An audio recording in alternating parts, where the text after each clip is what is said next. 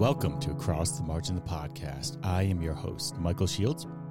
Across the Margin the podcast is a proud member of the Osiris Media Group. Check out all their podcasts, all their live events over at osirispod.com. Today, I present to you an interview with director Connor Martin and executive producer Tony Kriz, part of the team behind the eye opening new documentary, Sentenced. Each year, millions of kids are sentenced to a future they don't deserve because of their inability to read. And Sentence shines a bright light on this devastating problem. The motivation behind the film is simple. Over 43 million Americans can't read well enough to get a job and support a family. The film posits there are actually no illiterate children, just children who haven't learned to read yet. Sentence exposes this tragic reality and presents a solution for overcoming failing systems and preventing kids from disappearing into society's margins.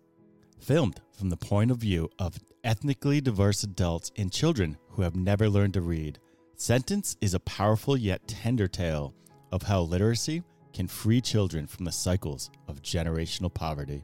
In this episode, Connor, Tony, and I discuss the staggering number of adults in the United States who score low in literacy while considering the small window of time that children are afforded the opportunity to learn how to read. We discuss the important role of a parent or adult in learning to read and write, how experiencing trauma early in life affects a child's ability to process information, how illiteracy is passed down through generations and a whole lot more. As you'll hear in this interview, this documentary really, really affected me. It's uh, it's it really shows the scope of what we're dealing with here, and also points towards ways in which we all can really help. It was great to hear Connor and Tony's passion about the project and about uh, moving towards a solution in this interview. They are tons of fun to talk to, and this is a very enlightening interview, and I have no doubt you will enjoy this conversation with Connor Martin and Tony Kriz.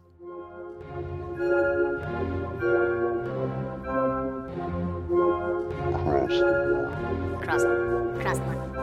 Cross the margin. Cross the margin.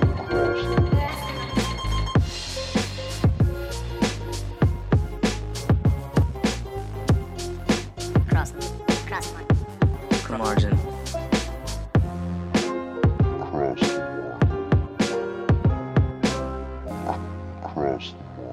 Podcast.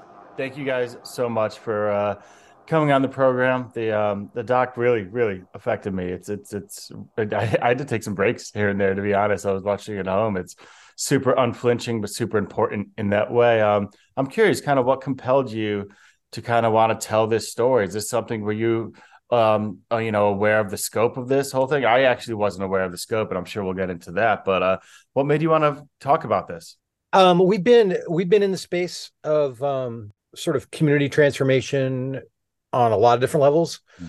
Uh, just full disclosure, I I come from a from a theological background, so. I'm I'm concerned about these things on sort of a spiritual level, Mm. and the reality that um, that life on life is one of the primary transformational things, and inherently the that that life is a communal experience so we are integrated with one another on this really profound level. And one of the most destructive things about this human experience is is is the separation. And it seems like modern society is just driving wedges through people. We see it on a macro level between large groups but we also just see it on an individual level.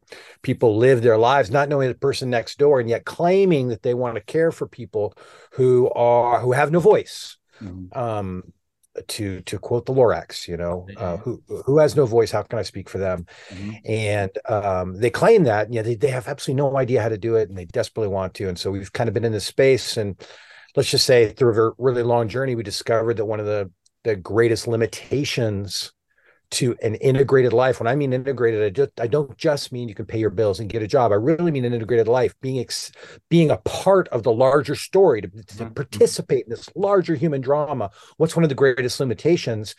And and ultimately, it ends up being access to the to the written word, um, because that is that is such a gateway Mm. to the to the modern human experience you can't get a job you can't get a driver's license you um you the the just the the very doorways of participation are closed to you. And so we are like well let's get involved in this. And then ultimately and we're i'm sure we'll get into this and connor is going to want to talk about kids.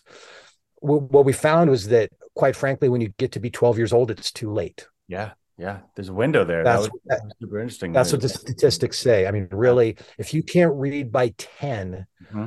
american society has been set up in a way that there's no way to catch up statistically yeah. I'm not saying there aren't examples. I mean, we could all mm-hmm. go find adult literacy programs and go, well, look at this. Look at like, sure, sure, mm-hmm. sure. Mm-hmm. there are exceptions, but statistically, nobody catches up after 12 i mean the, the, numbers are so small so what are we going to do about it how do we engage this and how do we help people care about this beautiful golden window mm-hmm. the golden window of reading that happens between age 4 and age 10 yeah. how do we help people understand it care about it and then most importantly go on this human journey and engage the golden window in a, as a way to know their neighbor, love their neighbor, engage the person who has no voice otherwise and may never have a voice if not for this gift of reading. Yeah, yeah, you're fully left behind. I mean, what is it like first through third grade? You're taught to read, and then you're just kind of afterwards you're expected to and left behind. Connor, why do you want to kind of get involved in this project as well? I'd love to hear your your take on that. Yeah, I've always worked with kids. You know, I was I'm like camp counselor guy. I think that's I would I like to claim I'm the greatest camp counselor of all time. I'm sorry if I'm offending you, saying I'm better. I'm number so, two. No. So you have that. I, I got am. that heart for kids, mm-hmm. and I realized, um, and then I started a family during all this. Um, to like full disclosure, nepotism. You know, my dad produced the film. He's made mm-hmm. documentaries. Sure. I've I was making the short videos building up to this, mm-hmm. so it was a natural fit. I know a lot about you know, I, I I'm proud and not embarrassed by the nepotism because I think it was hard earned, and I'm, you know, I edited this thing for three years, so yeah. I grinded this out, and I wouldn't say anyone got rich off of it. uh, that's for sure. Maybe a dollar an hour at this point. Um, and uh, and I started a family during all this, and I started to realize, oh my gosh, these first five years, these first these early years, these first five years, these first ten years. Mm it, it, it was so obvious how important it was. Yep. And just looking at my own experience and looking at how my other friends, how we just sort of get stuck. You're sort mm. of, you're this clay, you get molded. And then as you get older, and I'm trying to improve, and I'm like, this is hard. And I'm making micro improvements. And I'm going, we got to get early. Yeah. Uh, we got to get to kids early. And one of them, obviously, this seemed so practical. It's just such a practical tool. I'm going, oh my gosh, yeah if they can't read so i think anyone can connect to that that not not having that tool in modern society is a disaster. And then on top of it which i love is this sort of getting people together that social emotional development that's so important. And and yeah. there's not many ways to do with kids. You play sports with them you read a book to them teach them something. Yep. You know the list isn't that long about how we connect with kids. And so it, it just practically made a lot of sense. The mm. timing was perfect for me. Um just to be pouring into the subject matter as i was starting a family mm. really brought serious intention to my life so i am so grateful that i i uh, it was you know the hardest thing i've ever done in my life and my partner really held my hand and brought us into really intense communities you know i'm upper middle class white suburb guy yeah. total bubble kid and sure. have been trying to break out of it and doing doing what I can to sort of uh, heal some of my um my issues I have. But I'm very grateful to even be a part of it. Yeah, absolutely, Tony. How um how did you? You just alluded to the the subjects of the film, and it's you know diverse diverse grouping. You could tell you know you chose different parts of the country, and which was you know very right. sharp way to look at it. How did you find these subjects? That's really a question for Connor. I mean, right. we um we we we set out our our team, our community communities made a, a handful of these feature length documentaries, and in so many ways they we they followed sort of a traditional, you know, get a lot of really smart people to talk about things, do beautiful B roll, um, do sort of a really sort of lovely cinematic mm. lecture with a with, with good sound design. You know, that's kind of where yeah, we retroactively tell a story and retroactive and retroactively tell the story that happened and do it the right way. Yep. And yeah. we turn it over to Connor, and Connor, um, to his credit and to our project's torture, um, he really went on an untethered journey of how to tell this story Mm. and you make plans and those plans get thrown on the cutting room floor and then you make plans and those get burned in effigy and then you make plans and those get sacrificed and Sure. after a while you start to go you start to see uh, a story emerge Yeah. And we realized that um, one children children are hard to get to Mm. just as a filmmaker there, Yeah. there's a lot more hurdles and Which is secondly good. children Say don't that, know how to tell their own story Mhm, mhm. um, yet. And yet, uh, so Connor sort of stumbled on this idea or imagined this idea that we would go to adults that had never learned to read and let them tell the story. And I'll, and then Connor, how, how did you find the subjects? And why don't you get into that? Um, yeah. Again, it seemed like cautionary tales was a important theme of us. You know, we obviously wanted to discuss it. Like, hey, what happens when you don't read? And I we started to realize that was that had to be that had to be the meat of our story of our film, and so and so it's actually something I, I'm I'm not that skilled at doing. Um, and so I looked at what I wanted, and I go, I don't think I can do what I want. I have this this close friend who had done a lot of projects with me named Mark. He's the co-director on the film, and he started as, "Hey, we'll hire him as a producer. We'll bring him on." Yeah. He's this amazing human, the Mhm. most Right. interesting. He is the most interesting person I've ever, ever met in my life. He's 15 years cool. older than me, Uh-huh. deep in journalism, war journalism, third world journalist, makes tons of documentaries. Used to do reality TV. Awesome. Competent in the space, Mhm. and has lots of friends all over the country in in communities that I, I don't have access to. And so I go, Mark, help me find a story about someone who can't read. And so think about think about that. Think about going, I'm gonna go find someone to tell me, show me something, reveal something vulnerable about themselves, like not being able to read. You Yep. usually just get punched in the face. You know, if if someone's offended by that or you bring that up, that can actually elicit violence, you know. So I'm going, I don't know how to like go into Compton and find a guy who can't read, and but Mark does. Yeah. And so Mark, Wow. so we started in in South Central. We just Mhm. sort of identified these classic, you know, it's their tropes, and I feel bad, you know, I feel bad about it, but it is what it is. When you go to South Central, you go, and we just looked at the statistics. We looked at the high school graduation rates, and we literally there's geography, especially in LA.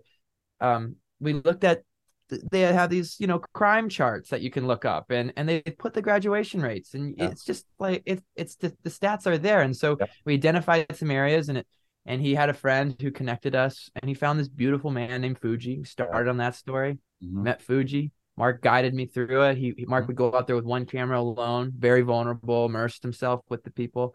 Wow. I would, he would bring me in. I'm so lucky to brought in, make it look pretty, help interview. We're on the phone constantly, um, telling the stories, and then I'm editing. Fuji went well. Then we go to North Carolina because can't tell this story without telling. I think without telling the rural Absolutely. white story.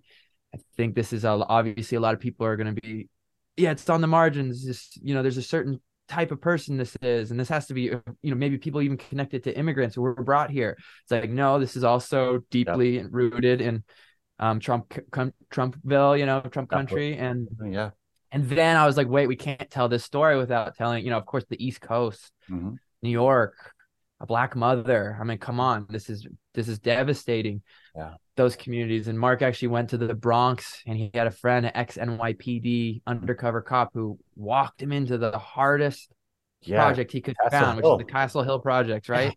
Yeah. And we were and he was walking around there and looking for someone who can't read, man. It was insane what he did for us. And and then brought me in and I got to meet the people and spend a couple days and and do all that. So, you know, we marks off making more documentaries and, and you know, I always say he's a, he's the star of the show and and um we held it down and and um brought it all together and and uh and we got to meet these people and i'm just so grateful to have been able to meet these families meet these people they're so beautiful Yeah. um and so humbling Mhm. and you know it's not just the literacy. you know when you go there you see the problems you know your critical brain starts firing you go oh you're doing this wrong and this wrong and you got all these things like we could improve all this but and so I don't want anyone to think this is some silver bullet. Like we teach that mom to read and nothing would have happened. Her mom wouldn't have been killed in front of her, or she would never would have got addicted to heroin. Mhm. That can't be the message, but it certainly is a factor of Huge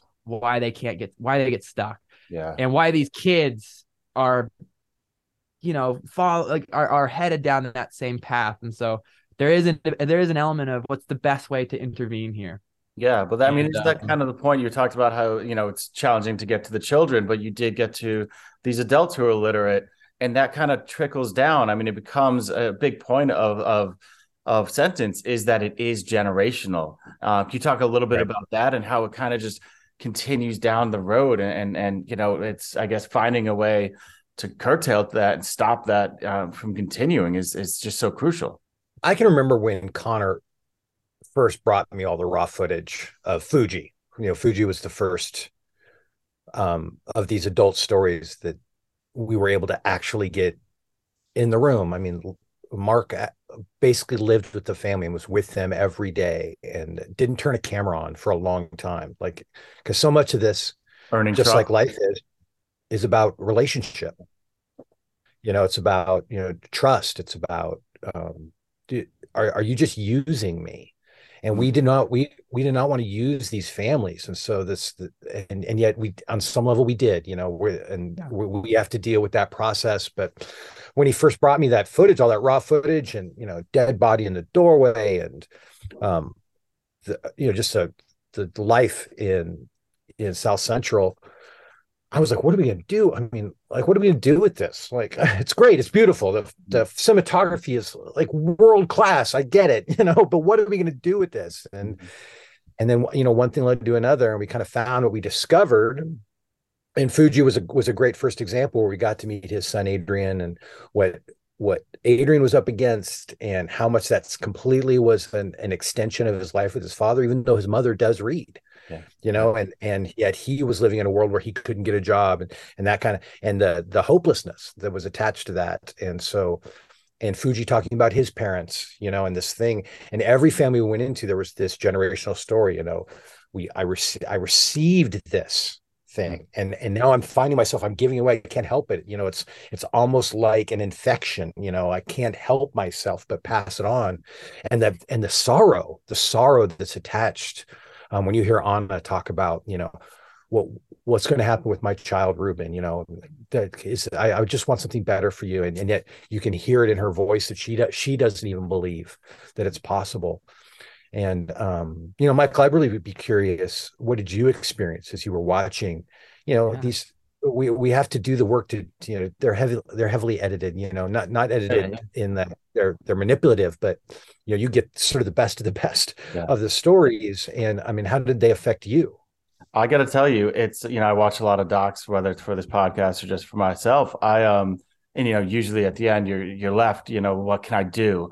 Um, it was halfway through, and especially when you get into this idea of uh you know when the stats start coming up about the role of the parent and just what one adult could do, or when you get towards you know closer to the end when you start seeing you know that one uh you know the helpers where people come in and actually helping people read i am already making notes about halfway through. I'm like i wrote down like i gotta be a big brother. I gotta like i can make you know i started thinking i could make more of a difference and you know in in this way in this realm in this world that you guys are living in it was cool to see the and learn more about the teach a kid to read program too but like i i i, I entirely earnestly mean it you know halfway through i'm starting to think about what can i do about this problem. And I think that's something, you know, documentarians and filmmakers would probably want to hear. You know, that's that's it's it really Oh, I mean, that's- working.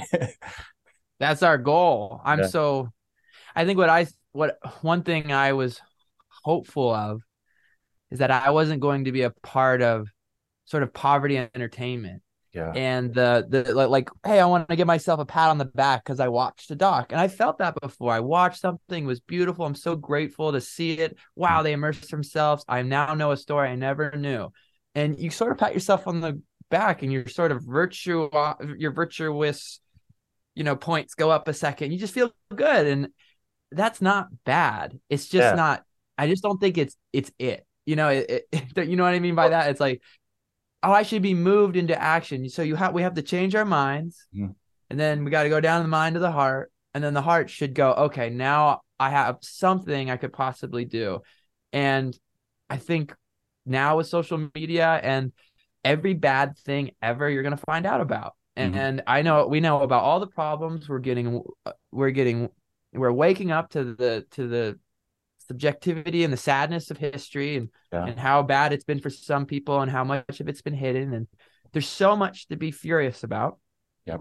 okay and, and a lot of that turns into apathy and i would even say nihilism and so we're i didn't want to be a part of that and i'm so i hope we're moving people you know forward Yeah. towards reaching out to their neighbor and looking a little more inside and and more geographically close Mhm. because you you look at you know national news and stuff like that i don't have anything in common with any of those stories until it gets closer to the portland oregon area. You know i go oh my gosh this might affect my child.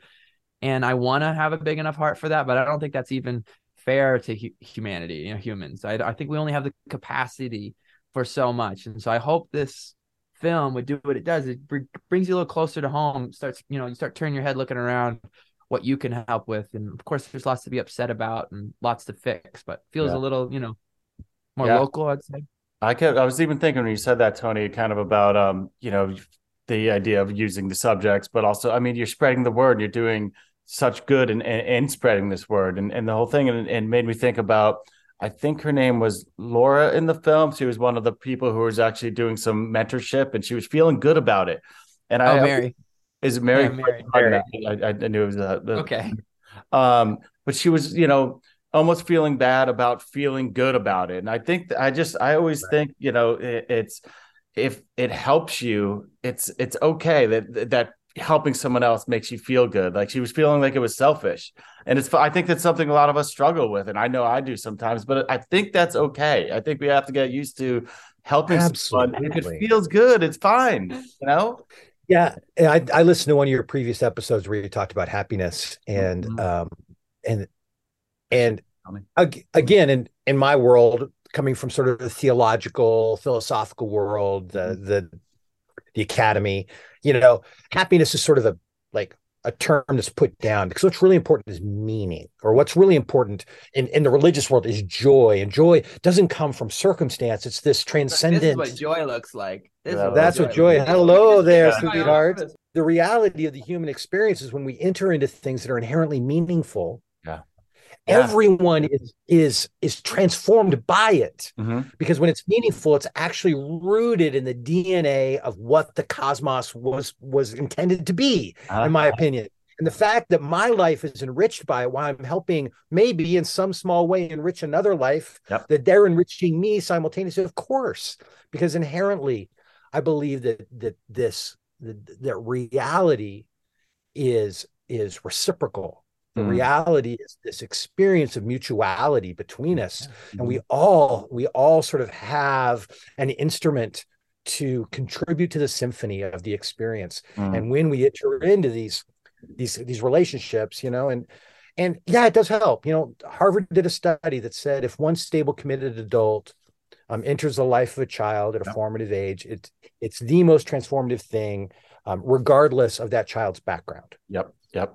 and so yeah, there are statistics that say if if you listening right now are uh, uh, someone between 17 and 107, and if you're able to read, uh, you could go volunteer today at a local school and become the new best friend to a nine-year-old Mhm. And maybe change their life. Um, a nine-year-old that may not have a committed and stable adult in their life, or may have very limited access, or the committed and stable stable adults that they have are working three jobs Yeah. and Yeah. aren't around in the evening, or maybe that child needs to care for their younger sibling, and Mm. so they don't have they don't have the sort of resources, or maybe there are no books in their home, or you know, or maybe they go to school hungry. Yeah. And it's uh, the the ability to learn in a room of 25 other kids with one teacher who's overwhelmed by the circumstance. And one of the things that this journey taught us is teachers are amazing. Yeah, the, Okay, there was like a perspective switch with the teachers, which I thought was interesting. It kind of flipped a little bit, and you not only see, you could see how it could be challenging and how some of these kids could slip through the cracks. And I mean, they're dealing with these, you know, multiple roles, as you pointed out, shooter drills, this everything, this this, you know, these busy classrooms, and you could see how the challenge of being a teacher and how hard it could be to actually make sure all these kids within that window that we talked about actually get taught to read it. I, I was thinking about, I like that perspective switch a lot that I saw in that in the doc. I, I went we went in we were so lucky to be let into the classrooms because I, I, we what we wanted to do is we knew that if we started this project would potentially pick a fight with the school system, and we knew that is that's. It's also it's not a fight you can win. Yeah. You know we can win, and it's not a fight we want because We millions want of kids are in the school system right now that need help. And so what, what whatever your opinion is about how it could be better or what happened or what's wrong is there's something that's not working for there's something that's not working and that these teachers I wanted to make sure we go we it's, we can't be blaming these folks. It's not a Sure there's bad teachers. Like Mhm. who cares? There's bad there's everyone there's bad people in every job Mhm. what we want to do is let's find some great ones that we that we're that we've heard great things about and watch them watch how they can barely even do their job Even and and and just and i just wanted to just get that out of people's heads going please don't don't succumb to the lazy thought that oh if the teachers just taught them to read everything would be okay. That is not how the school system works. Yeah. school system is a marriage between parent and teacher Mhm. and that's a that's a relationship and they move their kid forward together. They're holding both holding each other accountable but not really really just this reciprocal how can we help? Let's get our kid ready for school. And when kids don't go to school ready in any way fed bad sleep not getting you know you know not getting exposed to vocabulary don't know how to read you know all the things that you could come to school basically you know unprepared. Now we're expecting this person to take care of you know let's say five of those kids need that special attention. So five kids need basically a mother you know at school that day.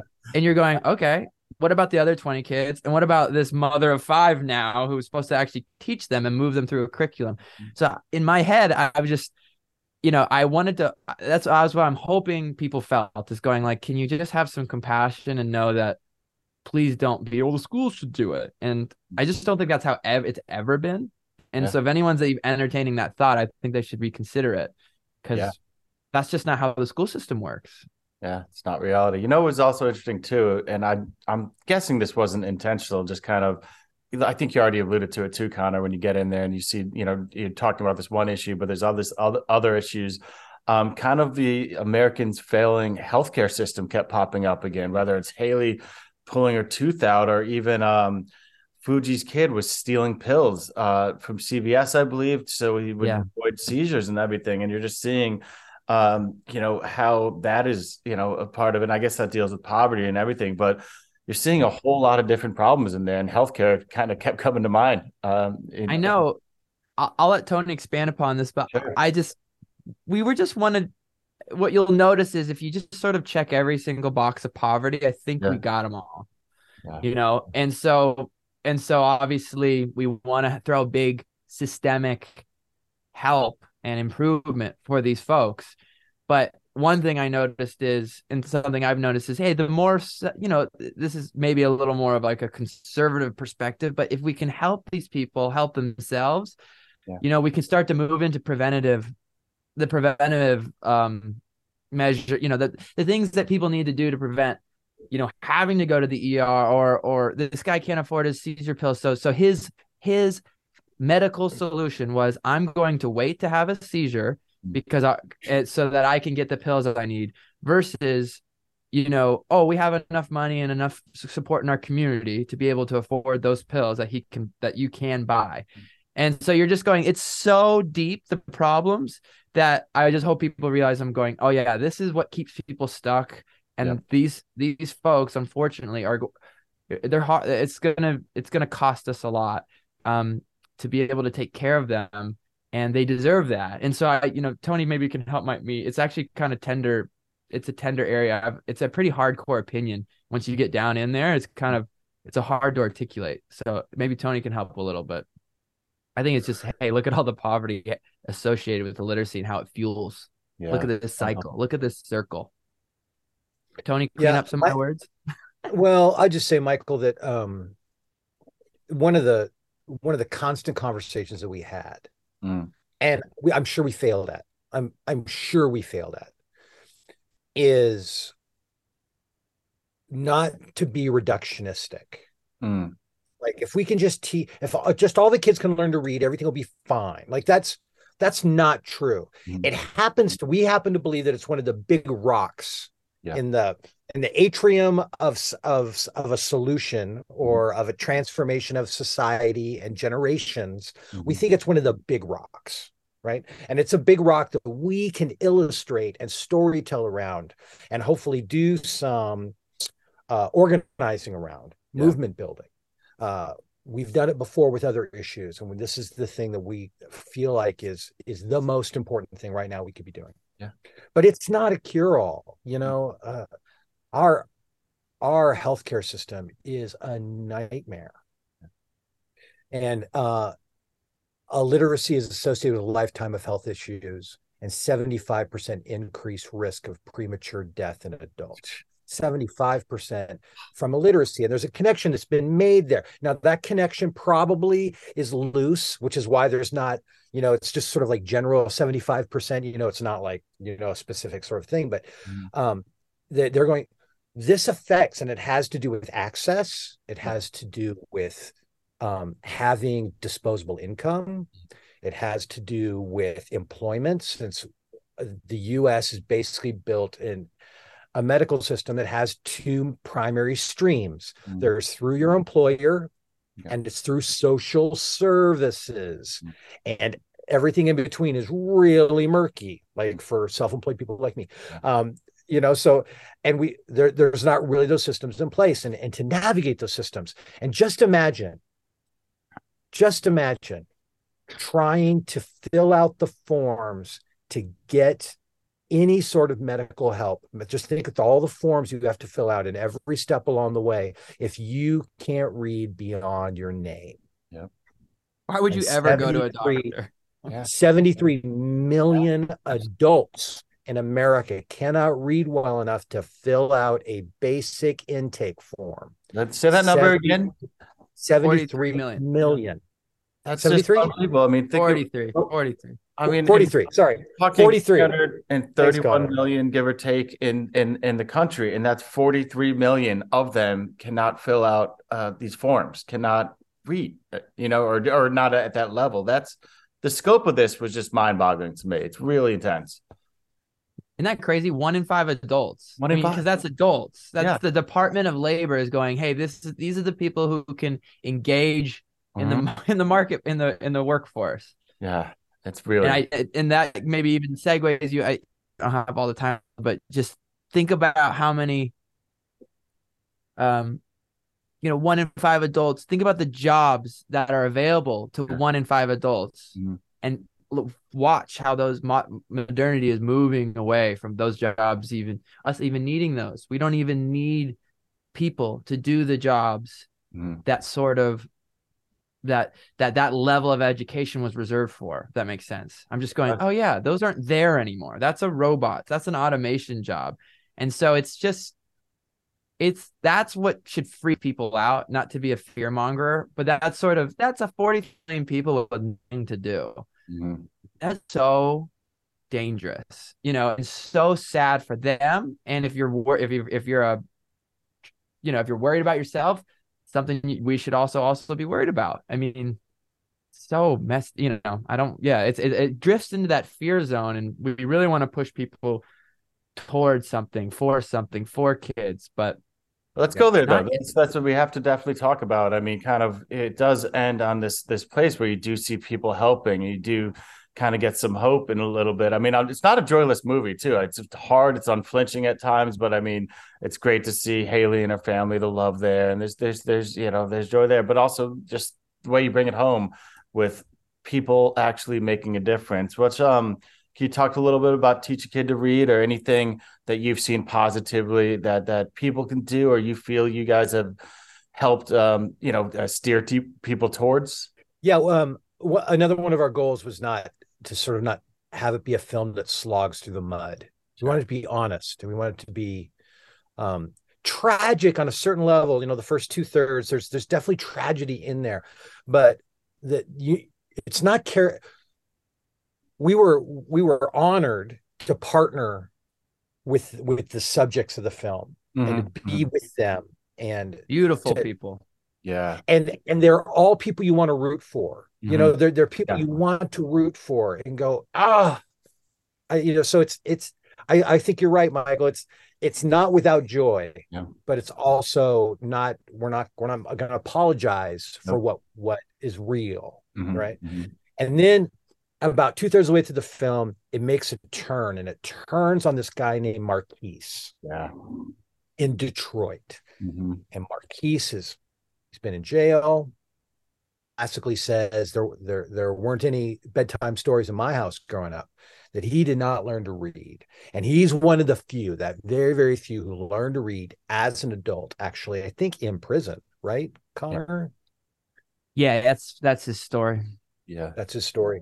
He's a And he smart came guy. and out- he's Mhm. just went his way. He's, he's this incredibly like redemptive sort of messiah character in the story where he came out and he's like i want to be i want to be connected to the youth in my neighborhood i want to be involved in these things and i realized that literacy was the big thing that led to that there was there was a crossroads Yeah. and literacy was one of the major elements that directed him down the the road that that that led to so much pain in his life Mhm. And he begins to tell that story and then he becomes a reading mentor and um, he just talks about his belief his belief in children and his his desire for them to have this rich tapestry of the human experience and a big part of that is is reading because um, once you read you will be truly free Yeah.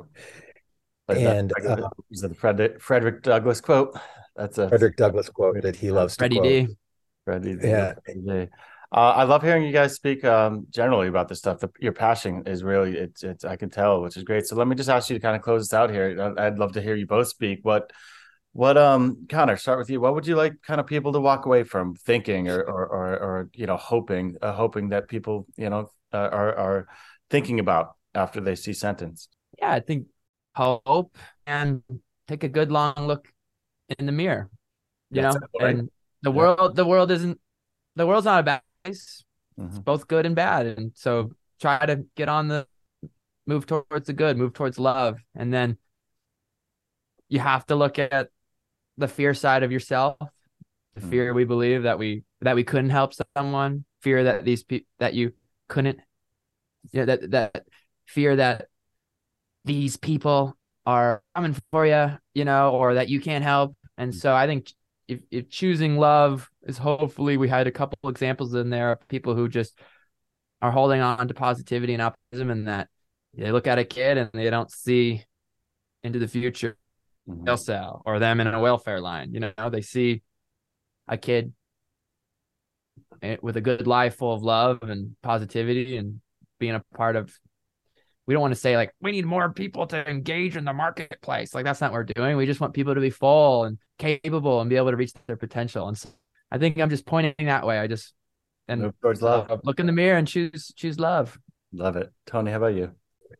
well that was very poetic connor i loved that Love um be That's how blunt I talk. uh we want we want a million we want a, a million reading buddies in in america's most marginalized schools. We want every community in america to go this issue we're going to take it to a tribal level. Like we're going to take responsibility for our town and um, we're not going to let we're not going to let another generation slip through the cracks. And why? It's for it's for those kids grandkids that we're doing it. You know this is a generational problem and at some point we need to step in. And yeah it would be great if we had some sort of integrated education system that could pull this off but we don't currently. Yeah.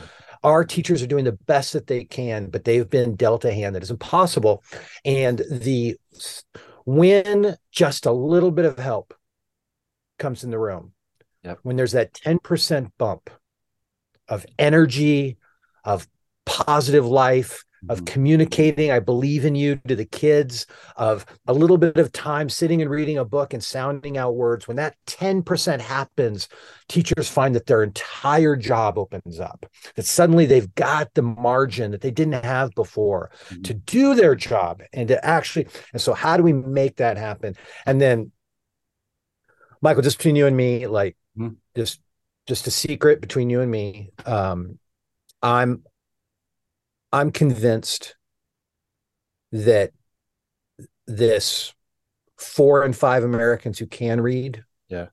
the, the three and five Americans who are middle class or above and doing quite well, the two and five Americans that have more money than they know what to do with, that their lives are, are impoverished. And their lives are impoverished because they don't have the capacity. They haven't learned how to really empathize, mm-hmm. really sympathize, really have compassion for the other, the person who doesn't look like them. Yep. Yep you know, where we're not just pointing fingers and accusing people for how why they ended up where they ended up, but we would go, no, we've all we all have responsibility for each other because ultimately your life is my life, my life is your life. We're in this thing together, and I ultimately will be transformed if I can integrate myself with the other. And literacy, and again, Michael, this is just between you and me. Don't let anyone else hear this. it is a beautiful, beautiful gateway drug mm-hmm. to compassion Yep. Yep. Because all I have to do is have 45 minutes of time and be able to read a children's book in order to become the best, the new best friend to somebody totally different than me. Mm-hmm. And when suddenly that person stops being a statistic, stops being a, a line of kids up against the, you know the the metal fence mm-hmm. or uh, on a perp walk or whatever it happens to be. They stop mm-hmm. being this sort of this this stereotype and they become a real flesh and blood, breathing, dreaming, wondering, full of life and experiences and wanting a better future and and and wanting to become whatever they want to become. And I get to be that person. I get to say to them you know what? You can be. I believe in you. You know I think you're I think you're beautiful. I think you're a wonderful smart child you know whatever. When I get to be connected to that one person through the gateway drug of literacy, mm-hmm. suddenly I'm gonna I'm gonna watch the news differently. Yeah, I'm gonna awesome. think about hunger d- differently. Mm-hmm. I'm gonna think about human trafficking differently, mm-hmm. and I'm gonna think about addiction differently, and I might think about the prison system differently because mm. suddenly my heart has been opened up by the by the gift of this one child who let me in, mm. who who let me experience life through them and through the pages of a simple children's book. And anybody can do it. a child is the least threatening person on the planet. A lot of people are like, I don't know if I can go help out at the local homeless shelter or whatever they can do. Mm-hmm. That sounds scary to me. What For whatever they feel, you know, I'm not sure I can walk into a prison and be helpful in that space or whatever it might be. But who's afraid of a, of a nine year old? Mm-hmm who can't wait for you to walk through the door. I've, I've been a reading mentor and you walk through the door and it is an explosion of delight. You're here. You're here. You came, you know, and this is the 12th week in a row. And they're surprised that I came again. Yeah. You know, and it's, it's a thrill. Yeah. I think that's such the power of the movie too. Not only does it show this whole scope of it in, in, an intense way, but it does show that you can make a difference, as you're saying. I, I love the way you guys closed it. The move towards love and the extreme power of empathy. Right. Yeah, there. I like my answer a little better though. Right. yeah, that was great. I think. I, uh, Tony, thank you for that pontification, beauty. All right, i am done. Thank you. Yeah, no, thank you guys very much. It's um, it's an excellent film. It's it's powerful. Uh, and I'm glad to have the chance to talk about it and spread the word about it some. So thank you. Congratulations. And I'll get the word out as much as I can. So appreciate your time. Yeah, sentencefilm.com. Please go um, watch the teaser and mm-hmm. uh, so you can get a sense of the, these characters, beautiful people that you'll fall in love with and uh, and go on this journey with us. We can't wait till it's available for everybody. Awesome. Thank you so much.